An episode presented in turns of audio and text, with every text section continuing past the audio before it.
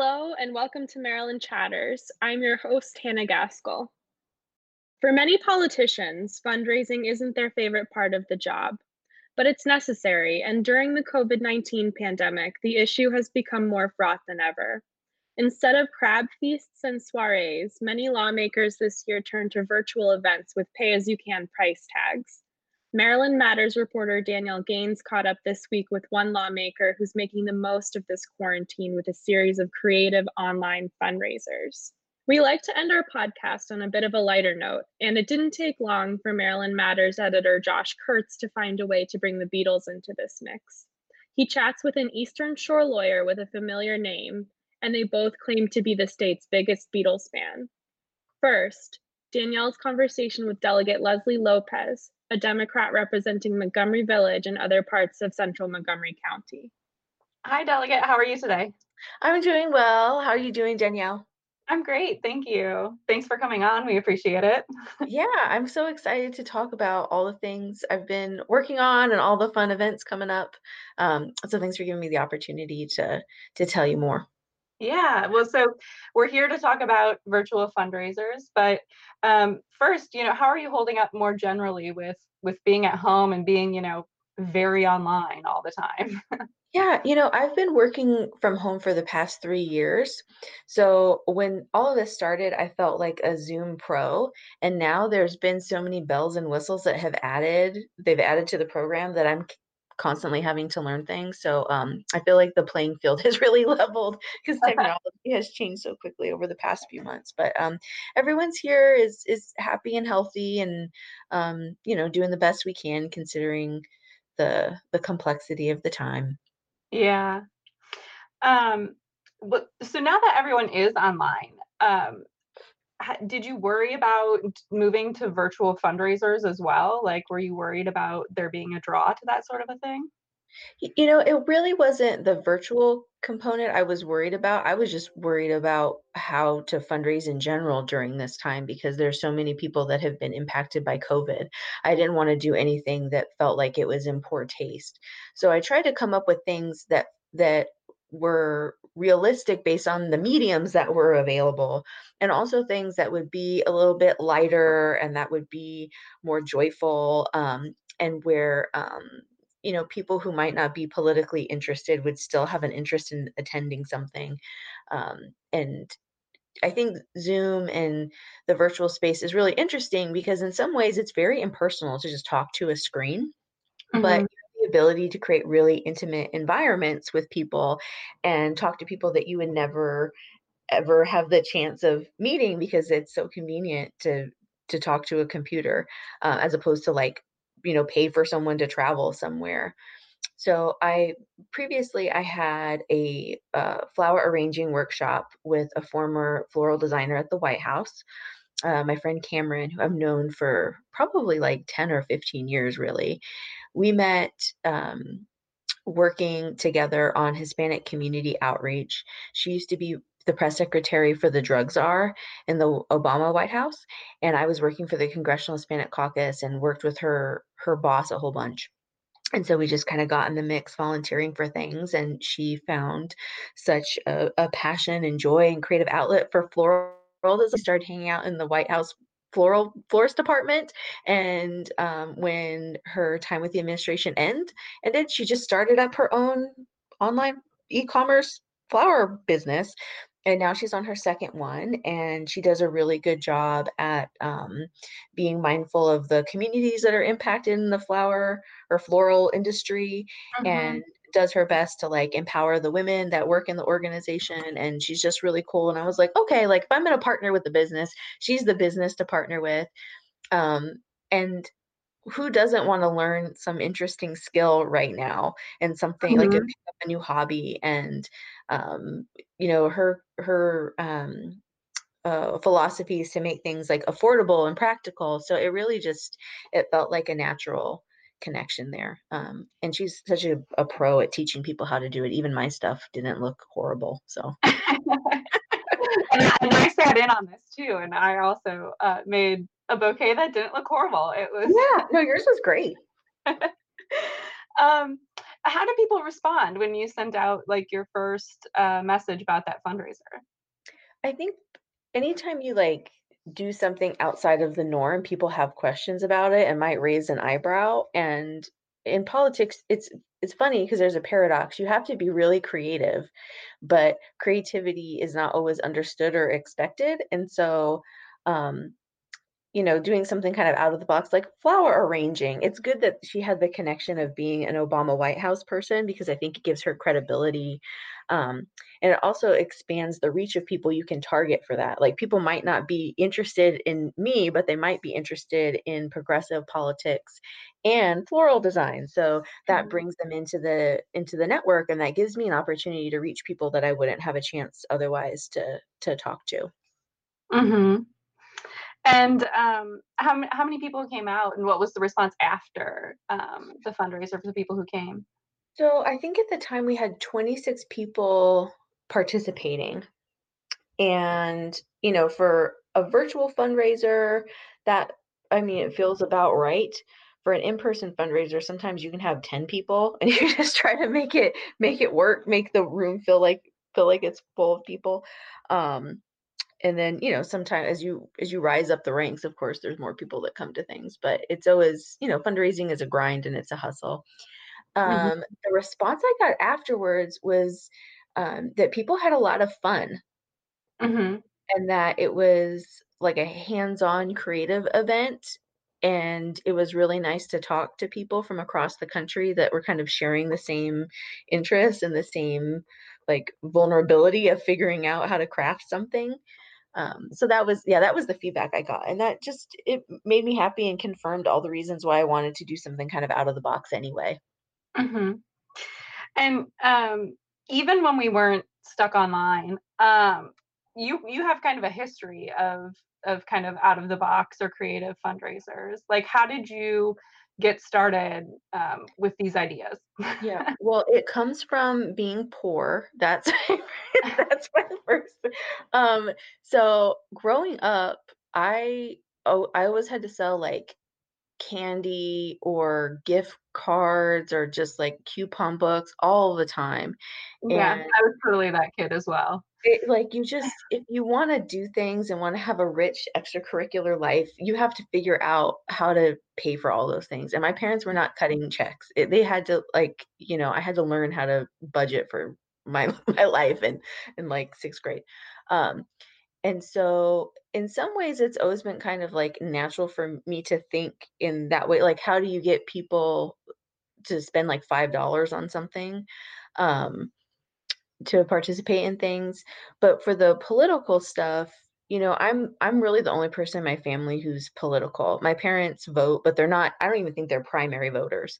Um and so to, for me to ask someone in my family or someone outside of my my political world for money feels very awkward to me so mm-hmm. I've always tried to come up with ways to engage people where you're really meeting them in their world and then inviting them based on like the values that align.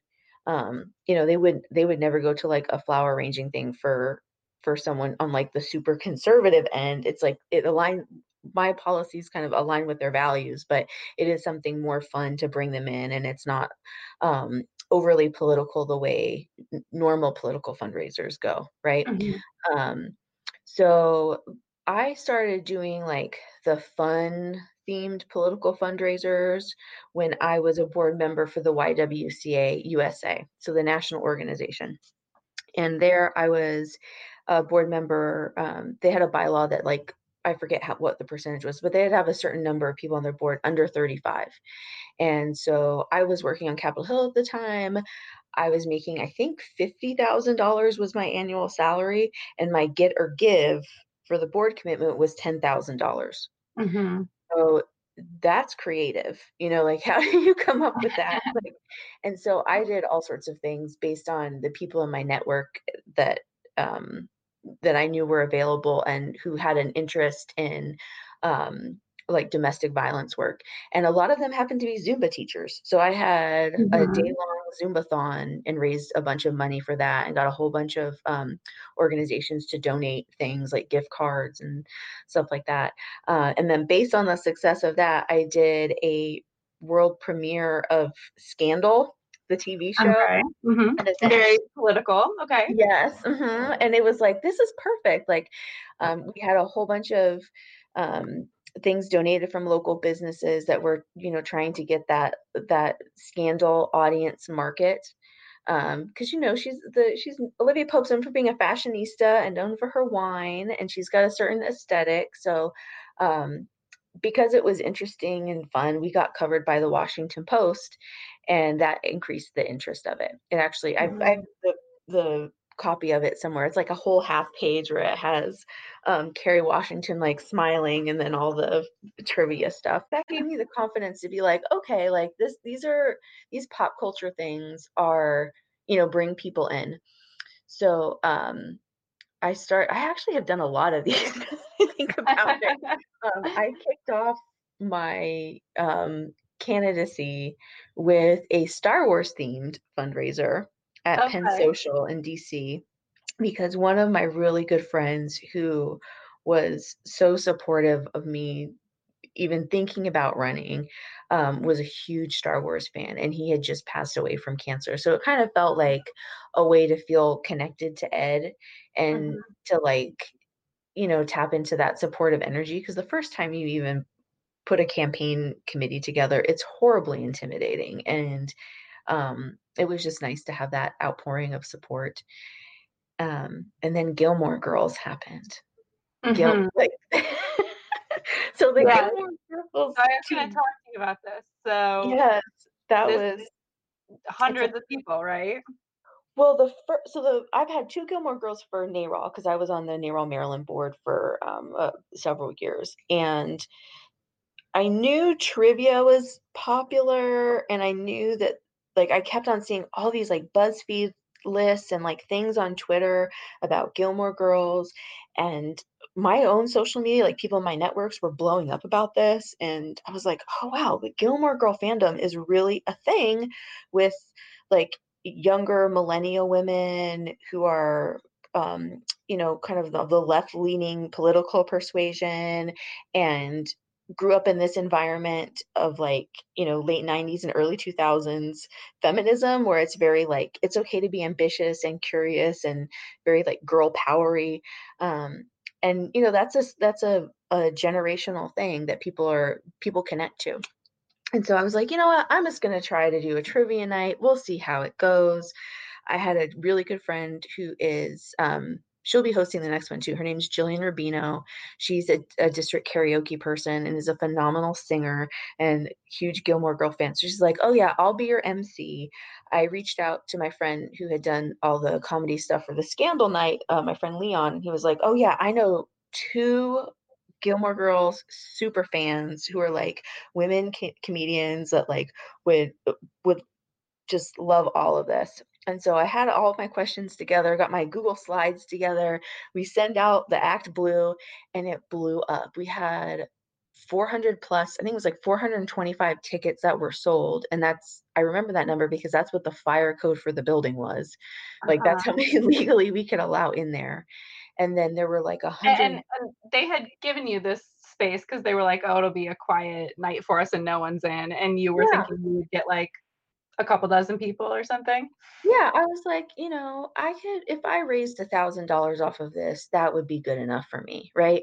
And Mhm. so um it was a Tuesday night and Penn Social. uh, Again, this is like the the basement of this big like multi-purpose kind of social club.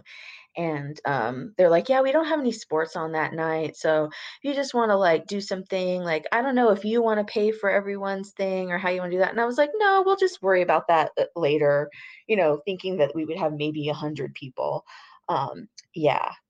405 and then like a hundred something on the wait list. And collectively between the two Gilmore Girls nights that I've had, I've raised more than fourteen thousand dollars for NARAL, and it's Wow. always like fifteen or twenty five dollars a head. So um, this year, now that I know what I'm doing, uh, we have cast members that are joining us. Yes. They- So you're doing you're doing another virtual Gilmore Girls, and uh, when is it? It is the 29th of December at 7 p.m. Eastern, and I have three. I won't. I don't want to give away their names, but there are three cast members that are named characters. One of whom was in 20 plus episodes. Oh, okay. Well, this is a trivia already. I feel like I should know the answer to this, by the way. Oh, So I'm gonna rack my brain. there's so many there's so many characters it's just a perfect a perfect show for trivia um and uh they'll be asking questions about themselves Oh, that's fun. yeah So are you a Gilmore Girls super fan or i was not i was not as much of a fan when it came out Mhm. um really uh, mostly because they just talked too fast and i was like oh my gosh i cannot you know um it was a show on the cw network so it's the same as like dawson's creek and and buffy and um i you know because i had all those extracurriculars i had to sell candy for i never really had a schedule growing up where it was like i could get into the same tv show and watch it every week the way other people had that kind of like adolescent fandom for things yeah. Well, Um, and no DVR. I mean, times were so hard. it was. you know, you go to the bathroom, you miss half the line. You know, it's just different, different era in the before time.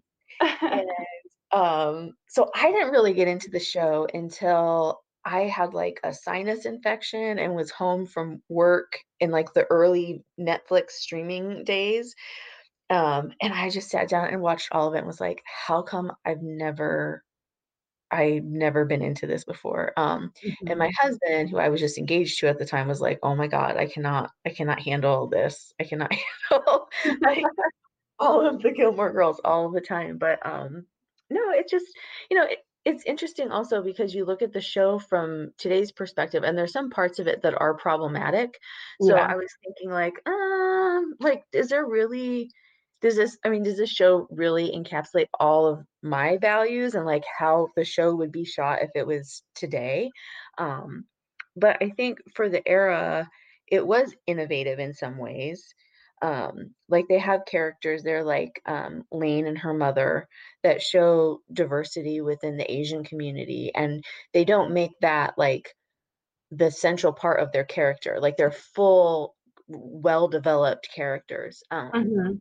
but there are parts of it that I'm like, eh, you know, like Rory, is she the villain here? Like, is this whole like you look at once you become a grown up, you're like, this is some real, this is some real BS right here. Um, Yeah, there are some cringy moments watching it back now, but we watched uh, so much. Um, Friends, Seinfeld, like so many shows. Um, when you watch them back now, you're like, oof, oof, geez, Yeah. wow. we-" yeah. Like that the was whole fat Monica thing in Friends is just so horrible. Like it really is. It's just awful, and I'm so glad that um, people nowadays are growing up with um, at least you know we still we still have a long way to go, but at least there's an understanding of when things are cringy. I think with younger people, um, especially. yeah. Do you do you have a favorite character from Gilmore Girls? Oh my gosh. Um, I love Miss Patty in all of her unadulterated fabulousness. Like she just just owns all of her quirks and lives her best life. Mm-hmm. Uh, I I like the weirdness of Quirk of Kirk Mm-hmm. and his entrepreneurial nature. I can I can relate to that. Um, one of my really good friends in college had this band called Lesley's New Job because I every day I would come home and be like, I got a new job because I would be like, you know, selling shoes at Macy's or like I worked at a um, bathing suit store on the beach for a summer and then I ended that to go become a waitress at an Indian restaurant. So it was like, oh, it was like nonstop jobs. Um, I'm still the same way. I still always have more than one job. Um, so I like that part of of Kirk because it's just like if there's a need, he will figure out a way to be, you know, the Terminix guy or the UPS guy or whatever. Yeah. it is. Um well so many of your so many of what we talked about already are like television themed have you done other tv show or movie themed nights as well Mm, No, that's been about it. Um, I would have loved to have done a Harry Potter one. mm-hmm. but unfortunately, Penn Social had a contract with a trivia company that they, I mean, they made like probably like $20,000 off of a Harry Potter tri- trivia night. And so Penn Social was like, you can't do Harry Potter because we've got a pre-existing Harry Potter trivia. Someone's contract." got a lock on the Harry Potter trivia. Yeah. and so um you know i found my niche Uh-huh. and um it's helpful like i'll i'm i'm still doing like a traditional virtual fundraiser um with the with like you know in that like true political fundraiser sense but this is a good way to connect to people who you know i might ask them to like door knock or to do phone calls or something like that too um to Mhm. just broaden your network of folks hmm What do you think? And I'm I'm sure a lot of your colleagues are talking about this, and you've thought about it as well. Just you know, fundraising is a political reality. And what do you think about doing it right now, like during you know COVID, when you know families are dealing with a lot, uh, just time wise, if they're lucky, and you know financially, if they have um, even more going on. So, what is it like to try to fundraise right now? Yeah, I mean, I think um, you have to be very, very mindful of the environment that we're operating in, where it's just not anyone's eh, contributing to political campaigns is usually not anyone's priority in life anyway, let alone during a time like this where there's just so many very pressing and immediate life and death concerns. Um, so for me, I think it it's I need to do what I feel comfortable with and charging people $15 and trying to put together something that's fun and that might, um, you know, give them a chance to connect with people at a time where we're all just isolated little islands. Um, you know, like offering some type of opportunity like that and something that's, um, you know, gives them a sense of community for an evening that is very low cost, um, or it gives them a chance to connect with friends across the country. Because that's a good thing about virtual events is that you don't have to all be in the same room. Um, hmm to me, that feels like it's it it helps my need of like just being able to raise enough money to pay for all my operational costs of the year. Like this is not a year where I'll I'll be breaking in a lot of money. I just need to be able to cover like my email and website hosting and um you know, we'll probably do like a beginning of the year, mailer or something like that. So it's really just about um, you know, covering those operational costs, not hmm anything like forward looking. Um and then, you know, providing people something that feels like appropriate for the time. hmm Um, so I've noticed that a lot of your colleagues are doing interesting things. Um, there have been some, you know, virtual craft nights. I think someone did pumpkin carving and wine tasting and all sorts of things. Are you worried that people are gonna kind of uh, figure out your your methods here and being out of the box and, and I take away your I think there's room for everyone to be successful, you know? I'm yeah, there's enough space for us all to be successful. So just, you know, I'm I'm available to help talk through like Q's and A's of how to administrate things if that makes, you know, how to do things on Zoom if that makes things helpful. Um, I really don't know how many people to expect for this upcoming Gilmore Girls thing. Um, one thing I haven't mentioned yet is that there's been this viral thread from a comedian and um, television producer named Mike DiCenzo that even like the big cast members have retweeted. It- It's basically like how each character would respond during COVID. Oh, And this. Yes. right, yeah, he's coming. He's coming. and He's Oh. asking a question. Yeah, I think he's he's one of the showrunners for the new Saved by the Bell reboot. Oh, interesting. Yes, and so I just reached out and was like, "Hey, fan to fan, you want to come and like ask some questions and do some trivia with us?" He's like, "Yeah, that sounds amazing." So, um, yeah, so that's happening. Um, you just ha- and all of the cast members, I just reached out to them through DM on Instagram. Oh, wow. Like Okay. it just, you know, Maybe they I'm not being ambitious enough in life, I guess. Maybe I could be friends with the Gilmore Girls cast too. you could be yes, and one of them we have a whole we have a whole conversation. We talk all the time now. It's really quite lovely. Awesome. Um, yeah, I mean, I I refuse to let limitations of technology or not coming from like a robust political network stop me from doing the things that I feel like need to be done in my political work. So if I need to be creative and lean into the tools that I have that are free, like Instagram or um, you know, just trying to like hustle with the free stuff I have, like then that's what I'm gonna do. And so far it's working out. You know, like I'm I'm not gonna be um, funding like a congressional campaign with this, but it is something nice to do and to connect with people during a time when we all feel very isolated. Yeah. Well, thank you very much for joining us and for telling us about all of this. It's been fantastic. Sure. Thank you. All right. And as we like to do for every episode of Maryland Chatters, we're here for our regular conversation with Josh Kurtz, editor of Maryland Matters, about some of the biggest things going on in the Maryland political sphere right now. How are you, Josh? Doing okay. It's been a pretty busy week, Danielle. So, uh, you know, we had we had a hard time eliminating topics to talk about. So, I guess that's a good thing. Indeed. Um, well, the week started off on on a, a sad note. Um, we learned about the death of former Senator Sarbanes. Yeah, um, he was 87 years old, and I think he'd been uh, ill for a little while, so it wasn't altogether surprising. But it was it was sad news. Um, he was really um, an old line politician, um, but in the best sense of the word. I mean, he was not he, didn't, he was not an attention grabber. He was very cerebral and studious. He really didn't care who got the limelight or who got the credit. He was just interested in sort of sound progressive policy, and that's really what he devoted his life to. He served 30 years in the Senate and three terms in the House of Representatives and one term in the House of Delegates, and so he's really uh, saw and did a lot. Yeah, I I learned something interesting just in you know researching his his tenure and um, his political career.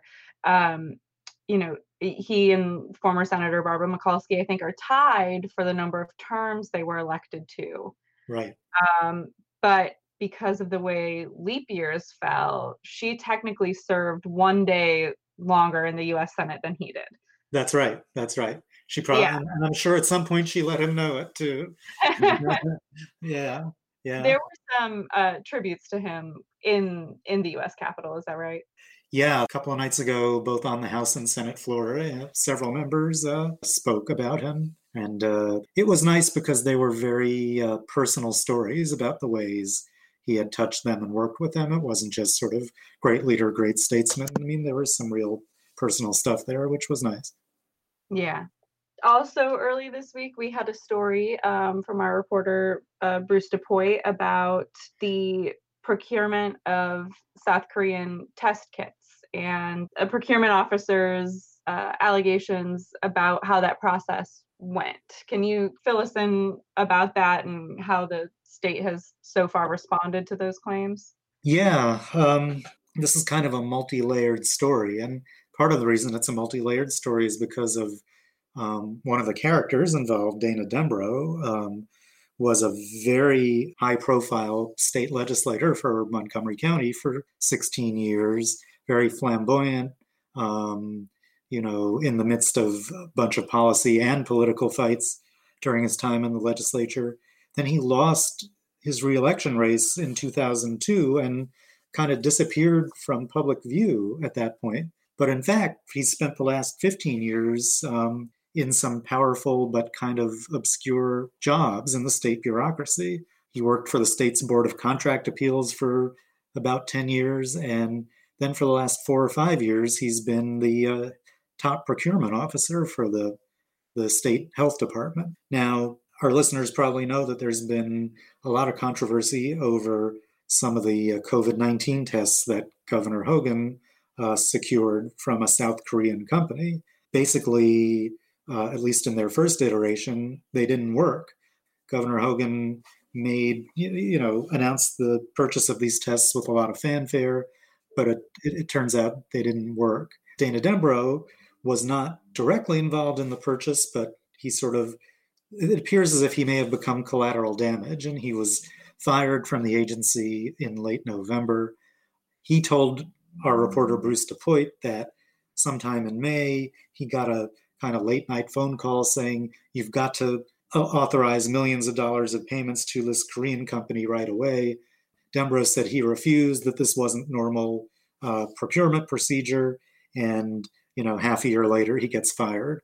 The state uh, health department is basically disputing his account, saying he misunderstood, he's gotten some details wrong, and that's kind of where it is. But it was just kind of, I think, interesting for a lot of people who follow state government and have been following state politics for a while to suddenly see Dana Dembrow uh, splashed in the headlines again after being out of the headlines for so long. Yeah, and of course, these, as you said, there are numerous questions about these test kits that the legislature is still trying to learn more about, and there's a legislative audit underway as well that could potentially yield answers uh, in the future.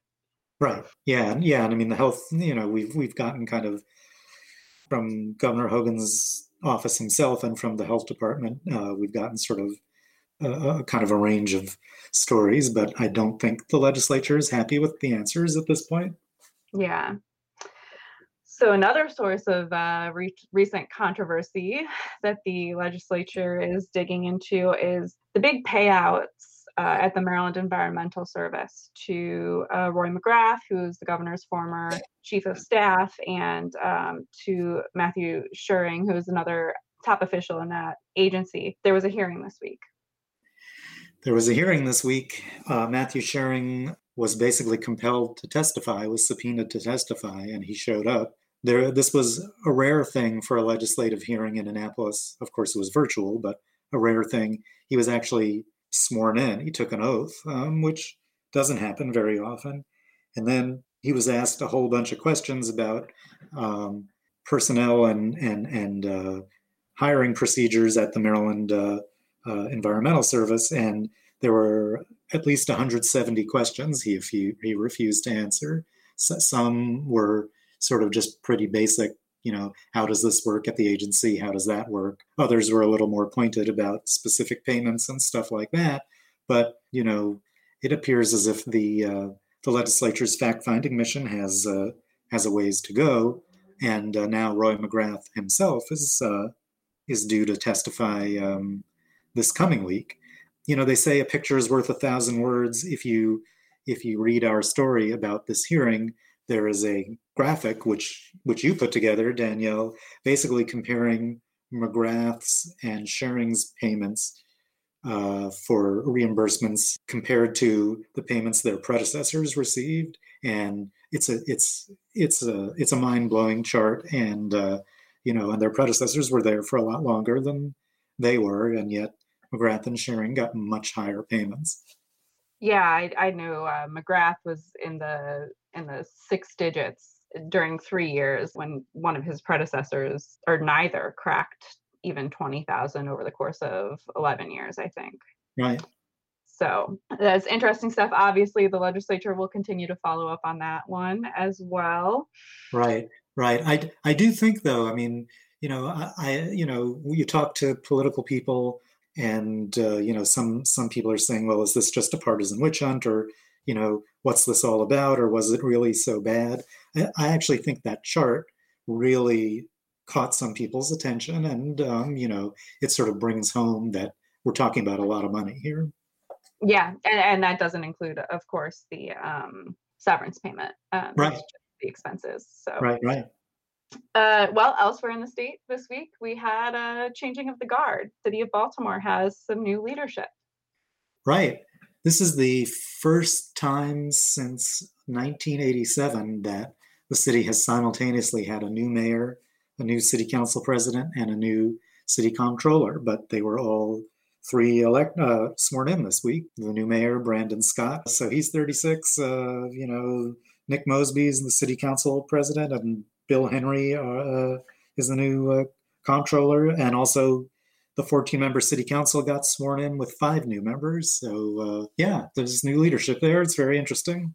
Is there anything that strikes you about the new leadership and um, seeing Nick Mosby and, and Brandon Scott there together leading the city? Well, they're both pretty young. They've all you know, and throw Bill Henry in too. They've all served together. I think it will be interesting to see how their agendas mesh, both policy wise and, you know, these are two, you know, Scott and Mosby are two pretty young and and ambitious guys, and it'll be sort of interesting to see how they reconcile all that too. Um, you know, how is you know Scott comes from the city council, but how does he work with the city council? How does he work with the city council that he once led, but is now under new leadership? I mean, and then you have sort of the perennial problems that are that hit Baltimore, and then the problems brought on by the the pandemic and the devastated economy. So, I mean, it's a lot for all these guys to be dealing with, but you have sort of have the political intrigue mixed in. Yeah, absolutely. Well, thank you, Josh. I appreciate your time as always, and uh, hopefully we'll do this again soon. We will. Thanks, Danielle. And now, the promised discussion between Josh and another Beatles mega fan. I'm here with Clay Mitchell, uh, an Eastern Shore attorney, civic activist, Scrapple fan, and all around great guy. Um, if the name sounds familiar to you, it's because he's the son of the late Maryland House Speaker, uh, Clay Mitchell, who was uh, also an Eastern Shoreman, civic activist, and all around great guy. Um, but the younger Clay Mitchell and I uh, bonded several years ago over our mutual love for the Beatles. And I like to think of him as the second biggest Beatles fan in the state of Maryland, but he could be the first. We'll let our uh, we'll let our readers, our listeners, uh, decide. Why are we here discussing a band that broke up 50 years ago? Um, part of the reason is this is a consequential week in Beatles history, a sad week in Beatles history. On December 8th, 1980, John Lennon was shot to death in front of his New York City apartment building as he was coming home from the recording studio. Um, he was just 40 years old. Um, John would have turned 80 earlier this fall. Ringo Starr turned 80 in July. So it feels like a good time to talk a little with Clay about the Beatles. So, Clay, thank you for being here. I'm happy to be here. Do you happen to recall when you first heard the Beatles, where you were and how old you were and what you thought? Actually, yeah. Um, when I was young, my parents had this Zenith Transoceanic radio. It was it was it was huge, and uh, I used to listen to WCAO, WYRE out of Annapolis, and uh, occasionally we could pick up like WPGC. Uh, but I, I, always had a radio around me, and from a young age, uh, you know, when they were still a group and popular, I remember just hearing the songs. Uh, but the, I really, my biggest impression was, I guess it was in the late late '60s on like a one o'clock in the afternoon movie they did on UHF TV. If younger people probably don't know what that is, they showed a Hard Day's Night, and uh, man, that was like that was a magical moment in my life. Uh, and uh, from there, I just was like, I got to learn how to play guitar because that looks like a good gig. so that, that those really my earliest memories of it. And in first grade, I had a Yellow Submarine lunchbox. Oh, perfect. I bet, I bet, you still wish you had it. It'd be worth a lot of oh, money now. Oh yeah. Oh yeah. Yeah, yeah. Wow. Um, so um, so I mean, what did your you know, you must have played the Beatles a lot at home and talked about the Beatles a lot. I mean, what did your what did your parents think? What was what was, you know, what was Speaker Mitchell's taste in music and did he did he hate them or was he okay with them? I think he was okay with them. It wasn't their cup of tea. They were more uh at the time they they like uh, by that that time they were into country music, uh, but before that they were you know into Elvis and uh, Jerry Lee Lewis and and uh, really 50s type music. Uh, I remember uh, I think it was second grade, third grade. this was post seeing A Hard Day's Night. I said I would really like to grow my hair. Yeah, that was sort of a thing like eh, well let's see how it goes. And then of course you know the first time it was like you know the bowl cut. Right. And, uh, you know, then it was a little longer, a little longer, uh, and uh, they they were okay with it. You know, they they really you know indulged it because what's what's the worst thing that can happen? You just you just growing your hair and uh, and uh, listening to music. Yeah, I, I remember. Uh, yeah, I always wanted to keep my hair long, and you know, when I was six, seven, eight years old, haircuts were traumatic for that very reason. And, Right, right, right. and the reason I wanted to keep it long was because of the Beatles, you know. Right, right. Yeah, yeah. Yeah. Um, well, my parents told me that I watched the Ed Sullivan show with them when the Beatles were first on, but I wasn't even two yet, so I don't have any memory of that. But I do remember having a few albums at a very young age and singing all their songs everywhere I went. And when my sister was born and I was three and a half years old, my my parents gave me the Beatles Help album as a consolation prize, which Oh, I think I think psycho- psych- psychologists would have a field day with that little factoid. um, but I, you know, I guess I guess the question is, I mean, you know, in our lifetimes, you know, back when we were kids through now, I mean, there's all kinds of great music, and I love a bunch of music. But I mean, what what is it about the Beatles that makes us so crazy about them, and makes so many people so crazy about them? And really, multi generations crazy about them all these years Yeah, later. it's it's uh it's something because when you think back uh february 9th 1964 when they were anticipated to be and were on the ed sullivan show uh remember it was only like 90 days before that president kennedy was shot and Right. uh we went through that long uh, uh winter i was only one years old uh when kennedy was shot but uh you you know it was that long cold winter and then all of a sudden you see these guys with the funny accents come on television singing i want to hold your hand yeah yeah yeah and all that and the, the world started to get brighter again um, at the same time i think they were the first superstars internationally that could uh, have been possible because we were just putting uh, satellites up into space. Um, And and re- remember what you'd watch television at the bottom? It was a big deal when it said live via satellite. Yeah, and you know you don't even think about it now. So uh y- you know there was elvis and there was the elvis movies but it, it really didn't have the impact because i don't think the electronic media had yet matured yeah, Uh, when um president kennedy was shot that whole weekend or that whole week wall to wall 24 hours a day the first time the news really carried an event like that and i think that was a difference from before so a- as the electronic media matured, it gave them a vehicle to be able to really reach out and touch people for the first time. And it was sort of a shared experience for everybody.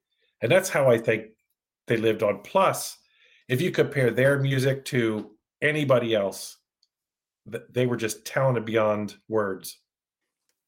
Uh, yeah, I mean, I, I, I agree, and I think that their their just sort of creative progression is, you know, like unprecedented since Mozart, basically. And Right. you know, I mean, if you think about it, you know, Rolling Stones, they did, you know, they had a hit with Satisfaction, great song, 55 years ago, and they've just been basically duplicating the same song over and over Right, again. right. I think they tried to do a Sergeant Pepper type album with uh, Right. Satanic Majesty's Request. Yeah, yeah, listened to it, it was kind of there's a couple good moments on the album. Basically, it, it was pretty bad. yeah, yeah, Uh, but uh, and you're right. The, the different periods of the Beatles, you know, the the, the mop top era, then there was sort of the mod era. right. Uh, then with Sergeant Pepper, the psychedelic era, and then at the very, very, very end, uh, with Abbey Road, I think they finally matured, and and who knows what they could have been afterwards. But that was just a mature band. Uh, that was uh, that was just classic and timeless. Right, right. Um, are you are you willing to identify your favorite Beatles songs or albums, or your favorite Beatle for that matter? My favorite song is "Strawberry Fields Forever" Okay. because I think it's just. Uh, I think back at the time, uh, what was available in the studio, there weren't a whole lot of uh, uh, electronic tools that you could use. There's no uh, Pro Tools or whatever they use in the uh, uh, video and audio studios now. It was tape, uh, blocks on razor blades, and and tape loops. And when you think back uh, on that, besides the fact I like the imagery in the song, um, it was sort of a, a moment before Pepper came out where uh, that and Penny Lane came out. Uh, it, it was sort of a moment where, wow, everything's starting to shift away from, you know, I love you type girl music, you know, boy loves girl music to th- this is becoming a little bit more of an art. And that's why I think I like that song. uh, so much. Yeah, it's one of my top ten for sure. Yeah, was a favorite album I really like the American version of Revolver. Yeah, well, you know what? I was gonna, I was gonna, I was gonna get to that because for our listeners, when when Clay and I were discussing this this uh, podcast, I thought that was a very provocative statement. You told me that you liked the American versions of Rubber Soul and Revolver better than the right. British versions, and I guess I better offer a quick history lesson because in the U.S., Capitol Records tried to get as much money out of the Beatles as they could. So they chopped a few songs off of every Beatles album so they could create more Beatles albums. So the Rubber Soul album in the US has a different song lineup than the British version, and the Revolver album in the US had, I believe, three fewer John songs than the British version. So so talk so talk about that.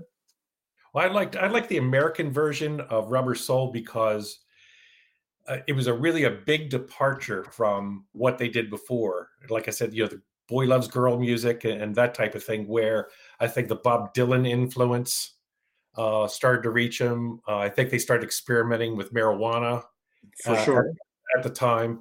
And when the American album starts off uh, with "I've Just Seen a Face," yeah, uh, it, it sort of sets the tone for the record, and the fact that it's mostly acoustic. Uh, I can I can picture Capitol Records at the time looking at them going like, "What are you all doing? You're messing with the formula." You know, right. putting another, you know, Hard Day's Night album out. Right. And I think that there was an artistic statement. That being said, that the foreign or uh, English version of it starts off, I think, with "Drive My Car." My car, yep. And that that's it's just a different flavor of an album. Um, I just I'd like the I'd like the acoustic and the departure, and them making a statement like that. Um, I think that influenced bands like the Byrds and and uh, and, and those types those types of bands. Um, it was a cutting edge. Yeah, well, it's it's true. The American version does. You, you, you put it on, you think you're listening to a folk rock album and not a rock album, and it is different. But uh, I still, I don't, you know, I, I'm a purist, so I, I mean, I've just seen the faces on the Help album in Britain, and you know, right. it's fine. It's fine there, so, right, you know. Right. But but uh, I'm you know I'm a purist. I don't don't like what Capitol Records did, but um, uh, one thing, uh, you know, one thing I will say, you mentioned Abbey Road and what a majestic album that is. Um, I, have used that as as as like a team building tool on uh, one of my previous jobs because I worked one place where I was an editor and my reporters didn't really get along, and I basically gave them copies of Abbey Road and said, here's proof that you don't have to get along to do great work because the Beatles at that point were basically not speaking to each other except right. in the studio, and they made a they made a fantastic album. So I just I just always thought that was pretty cool that they could put their their differences aside, and that's I, I was you know, I, I, always loved the idea that you know everybody says. Uh, uh, or said back in the 70s, you know, when, when are you going to get back together have a reunion album? And I always thought, you know, I think Abbey Road was the reunion album. Yeah. Because, you know, after that, uh, Let It Be, uh, and, uh, you know, George Martin really wasn't producing that record at the time. They, I think they brought in Phil Spector. Um, it, it just, things just sort of fell apart. And, you know, they rang up George Martin said, you know, we'd like to try this again. And, George Martin's like, are, are you sure you want to do this? John's in on it and everything. Oh yeah, yeah. They apparently went into the album and uh, went to the studio and made the album and and uh, you know what what a what a way to go out. Right. Absolutely. Yeah. Um, well, um, because of where we are in the calendar, I've got to ask you, Clay, if you remember where you were when you heard John Lennon had been killed. Yeah, I, I actually, I, uh, we were watching Monday Night Football. Uh huh and you know and and you know i missed actually missed the the the moment howard cosell came on and said uh you know john lennon had been shot i think it was in the other room at the time and it was either my father or my brother yelled you know clay come in here come in here. And uh said john lennon's been shot. What? Uh and and you know the first few news reports were coming out and leaking and immediately i went uh down to uh the basement in the house. I had a stereo down there, and uh, I, I, put in a cassette uh, and hit record, and I just went around the radio dial.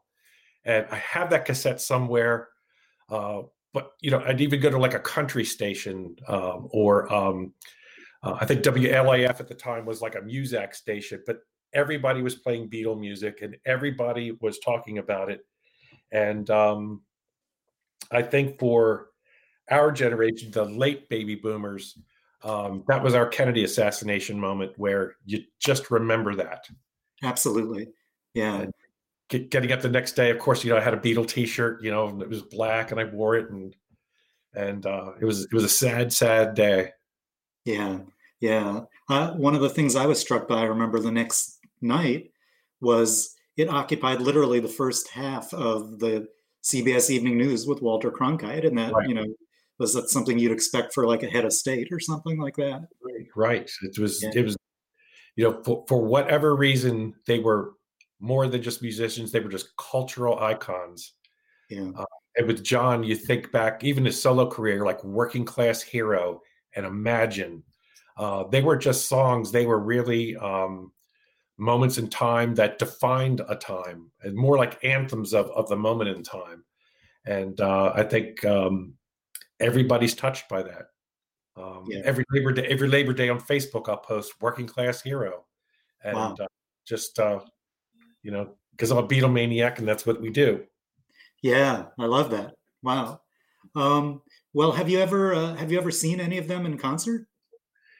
No. Uh, the closest I ever got, uh, I think I was 13 years old uh, with my brother and one of our best friends, Scott my mother got tickets to go see Beatlemania at Merriweather Post. Oh yeah. When the when the guy that played Paul with him looked exactly like Paul, I forgot the actor's name, and uh, we saw him there, and that was just you know they went from the cavern days all the way to the end, and the psychedelic show, and it was really that was that was something.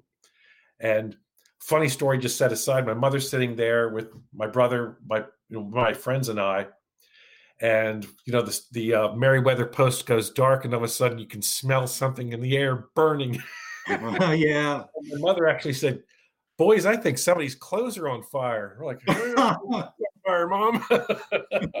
wow. Did any did any of you uh, you know clue her into what was going on? Oh uh, yeah, yeah, we did.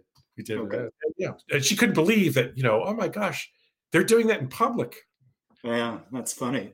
Yeah, that's so that, that, was the closest I ever got to a Beatle, a Beatle yeah. event. Yeah. Well, um, the one uh, the one nice thing about being th- this has been a nostalgia trip, but the one nice thing about being a Beatle fan is I find is that there always seem to be things to to be looking forward to too. Right. And um, when we were talking about this, you reminded me that um, um, at some point, maybe even uh, you know within the next year, they're going to do a re-release of the movie Let It Be, and that was supposedly um, you know that was kind of seen as like a documentary look at their breakup. But now, and the Beatles were all pretty miserable, and they wanted to sort of make put out a movie that sort of showed them in a sense of dread and misery. But now um, all the footage has been put in the hands of the famed director Peter Jackson, and he's mm-hmm. apparently putting together a much more joyful movie. So, I mean, what's what do you think about that? I, am happy to see it. I remember the only time I saw that sort of in a theater setting, I saw the original Let It Be when I was in college at University of Maryland. Uh-huh. saw it, and you know, everybody makes a big deal of the time when Paul's, you know, sort of saying, or George is t- saying to Paul, you know, I'll play it any way you want, or I won't play at all. And it, it wasn't, you know, you see Twickenham studio that they're in, and it is dreary, and you see Ringo sort of sitting behind the drums. He looks bored, and I yeah. and I would like to see if there's another happier version of that, just for my own selfish purposes, um, to to see that because you know I do think of Let It Be. You even look at the album cover, you know, it's you know black with a gray, you know, they're there and it's just sort of gray looking and just sad. Um, so I'm I'm really looking forward to it. Um, just like when uh, I think it was the 30th anniversary of when Yellow Submarine came out, mm-hmm. they added the section where Hey Bulldog right it was originally cut out. So of course I went to the movie theater and saw that. So I'm glad that there still is stuff we could go and see, you know, purportedly for the first time. Yeah. Uh, So Yeah. uh, we had to get a whole bunch of people together and go see it. when, I- uh, You're you're on. You're on. we'll drag we'll drag uh, we'll drag my younger colleagues along. They'll love it. go. Yeah. Who, who are these long haired guys? Yeah. Yeah, That's right, right, right. Well, um, you know, I feel like I could talk to you forever, but I, but uh, about this, but I probably should spare our listeners. But are there sort of any, you know, kind of any last, um, you know, philosophical thoughts or anything you know we should be thinking about, or you know, just I, I think uh, setting all rumors to the side, Paul McCartney really is not dead. oh, thank you. Yes, He, he's really not. no, we could go down a rabbit hole explaining that. Let's leave them guessing what you're talking about. They can Google it if they want, right? There you go. There you go. Well, this, Yeah. this is enjoyable. Well, thank you so much uh, for your time, Clay, and uh, thanks to our uh, listeners for indulging us here. But uh, you know, greatest band ever. What could you say? That's that's correct. A splendid time is guaranteed for all. Right on. Thank you. Well, that's it for this episode of Maryland Chatters. Today's show was produced by myself, Danielle Gaines, and the Maryland Matters staff. You can read our nonprofit, nonpartisan journalism at marylandmatters.org, and don't forget to sign up for our daily newsletter. Thank you again for joining us for some chatter that matters.